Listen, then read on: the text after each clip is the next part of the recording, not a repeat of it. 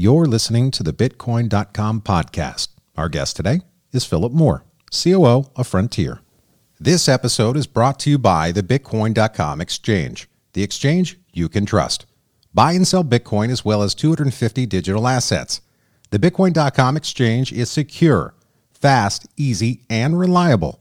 Register within seconds and buy crypto with a credit or debit card. Join our community of traders now. Exchange.bitcoin.com. I'm your host, Dustin Plantholt. Join us as we dive into the world of economics, politics, tech, Bitcoin, and cryptocurrency. For even more crypto related news, sign up at news.bitcoin.com or follow us on Twitter at BitcoinCom. Now let's bring on our guest. Philip, welcome to the Bitcoin.com podcast. Dustin, it's great to be here. Thank you so much. I've been looking forward to this. Uh, this is this is a pleasure. It's a pleasure. Yeah, same here. So let's talk about Frontier. What is Frontier? So, uh, really, the, the 30 second elevator pitch for Frontier, without using a ton of technical jargon, is it's really a way for people to interact, view, manage, do all the things that they're doing right now uh, in, in, in this buzzword called DeFi. You know, all these different platforms and protocols are popping up, like uh, Uniswap, Balancer, Mooniswap. You've got just a lot of these these sort of on-chain, really uh, super self-custody, decentralized ways of handling things. And there's not a whole, uh, there's not a suite of products that exist right now that allow people to view those positions. Delta and Blockfolio, they really give you some granular data around positions that you might have on exchange, uh, that you might have on some of the top exchanges. Um, even the smaller ones manual inputs but in terms of in terms of more power user level even the retail level now what we've seen in 2020 is people are are really craving information that they do not have uh, and craving sort of access to parts of DeFi that they do not have. Now, so, what is DeFi? I mean, I, you know, I've heard different variations yeah. of it, but what is your definition? How would you define it? All right, so I'll, I'll just be quite honest with you and tell you that I actually hate that uh, word. I hate DeFi. I say it, but I hate it. And the, the reason I hate it is because what it means is decentralized finance. And to, to be quite honest with you, the word decentralized is a bit of a meme. Uh, there, there's absolutely nothing uh, in blockchain crypto that is 100% decentralized. None of it is. Uh, you need KYC, AML for on ramps, off ramps. That's a part of that's a part of this industry, and we're super comfortable uh, with that. So, what people understand to be DeFi, or what I call open finance in the company, is a much much more uh, do-it-yourself way of interacting with crypto. So these are things like trading, swapping, entering margin positions, entering anything that you would possibly do on a centralized exchange, but doing it in a way that's completely inside of your own wallet or inside of a, an extension like MetaMask or any anything like this. Okay. Um, it, it's essentially a way of doing anything that you could possibly do on an exchange but doing it in a way where no one else has custody over your funds but you. So I really do like using the word open finance, but what people understand DeFi to be is doing it yourself. It, really is a DIY way of kind of interacting with the blockchain crypto space. Uh, for nerds, you know, we might say, well, it's all blockchain. It's this, this is the way that we interact with it. For for retail traders, it's really just a different way to do crypto. Interesting. Now, who is your, I mean, what sort of a customer are you looking for? Are you on the retail side? Are you on the investor side? Like, what are you, what are you looking for? Who's the right customer for you? So back in 2019, eight, uh, let's say April, around April 2019, the whole thesis was that uh, TVL, TVL means total value locked. The amount of money that was coming in to a lot of these various protocols, platforms, products in DeFi, for example, Aave, or uh, this this this Yearn Finance, all of these different you know, compound maker, we noticed that the amount of money flow going into it was was quite high. However, the type of money that was going into it was super rich. It, it was whale money. It was not retail money. So last year the thesis was Well, a lot of whale investors want to be able to monitor those positions. So our initial target market were people who had a ton of money. You know, we're talking one, two, three million dollars of disposable crypto to just toss into any of these protocols to participate.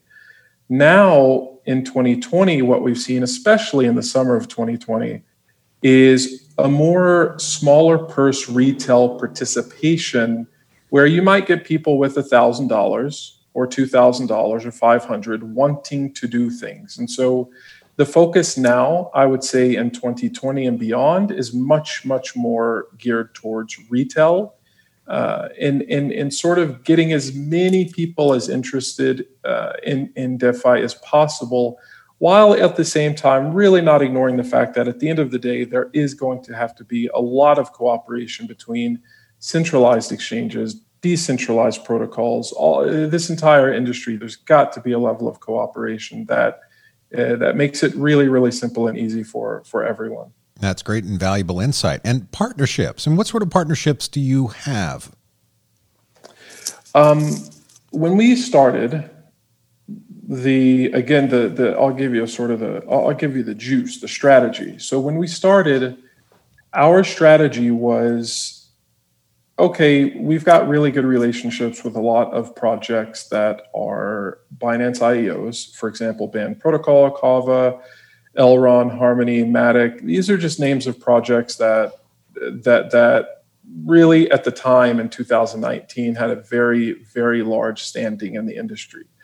Then we branched out a bit and said, okay, why don't we start looking at names like Celo through the Celo Alliance? You know, we're committed to growing the, the ecosystem. Why don't we look into Polkadot ecosystem through StaFi? Uh, upcoming uh, protocols like Unilend. Th- th- those are more of partnerships. And when we say partnerships, we mean integrations that we bake into the products that we build. If we're actually talking about investment uh, partnerships, for example, Bitcoin.com exchange or Mechanism, Woodstock, Alameda, NGC, all, all of these sort of names that have come in on the token side, uh, those partnerships are super, super strategic in terms of getting us into places that we may not have been able to get before. So on the on the product side, we're super focused on projects that are are, are lacking that core competency with DeFi that need it, that need a team that can do it in a native way on Android, iOS, web, that they don't necessarily have uh, have that competency to do. Yeah. And then on the investment, on, on the on, on the on the token side, uh, the sort of who are the backers who are going to do that network expansion. It's more of a, a traditional, I guess, businessy way of approaching it. I would say was, that that was sort of the thinking there. Yeah, that, that's interesting. So where are you, where are you all headed? I mean, where do you see yourself in the next couple months or year? I mean, what are some of the things you're working on right now? Well, I mean, it, it's there are two parts to this that I think are going to affect uh, where I would like us to head. Uh, one is we really do try to be chain agnostic, meaning we want to do DeFi on on Bitcoin, on Ethereum, Solana, Tron, wh- really whatever chain someone is doing stuff on, we don't care. It, we really have no opinion about it. Okay. Uh, now, a lot of this is is really going to depend very, very heavily on what happens in the next two to three, four, five, six months in the DeFi space is the current sort of excitement around it going to keep up, or are we going to start seeing uh, one or two things uh, pop up that aren't so great, like a smart contract exploit, or just just something that's not so good, some unknown. That makes yes, that makes people a little bit more trusting of centralized uh, exchanges that gets all that money sucked back out of DeFi and back into centralized exchanges, that might change the way we view things a bit. So, what I would really like us to do, all things being equal and things going well, is just to get as agnostic as possible, go where the money flows going, and not get too too dogmatic about how we're developing. That that's sort of the ethos I really try to try, try to try to push into the company. Now that's great. So, and I got to ask from a personal side. You know, everybody has a story, especially how they got into the space. But how did you get into it? I mean, what made you get interested in this? Well, it, it's. Uh, I mean, if if I'm, it's it's so. When I went to university, one of my uh, dorm mates was Brian Armstrong, who obviously Brian Armstrong of Coinbase. He and I from 2001 have known each other. Where you know, where I consider him a friend. We never ever ever talked about anything related to crypto ever. Hmm. It, it was just one of these things where I got into open source software development at a company called Automattic.com, which is the parent company of WordPress.com, which is also closely related to WordPress.org. And the whole I would say in quotes here, religion around WordPress.org is open source. It was all about open source, sharing ideas, you know, putting all your code out there. Very much how 2009 Bitcoin sort of 2009 2010 really started that whole open up, keep everything open, get the conversation going. Let's try something new. So it was around 2013, 2014 that I sort of, we kind of had this meeting again. We talked a bit about things. We tried to do stuff together. It was just a very interesting conversation that lit this kind of spark in my head of, oh, this, this, this, this might be something interesting. And so in 2016, 2017, I said, you know, I've had fun with WordPress. It's been 15 years, 16 years. I've done a ton of software development. I'm a little bit tired of it. But let's try something new. Let's just try something a little bit new. So that's that's how I got into the space. It was super techy. It was not a ton of speculative activity on my part. It was just all very, very kind of techy. I thought it was something interesting. And then in 2018, the CEO of the company really started pushing the concept of DeFi and open finance on me. Like, Philip, look at this, look at this, look at this, man. You got to look at it. You got to look at it. And so once your buddy tells you to look at something about that 20 was times, it. It kind of just pulled you in. And has it consumed yes. you ever since?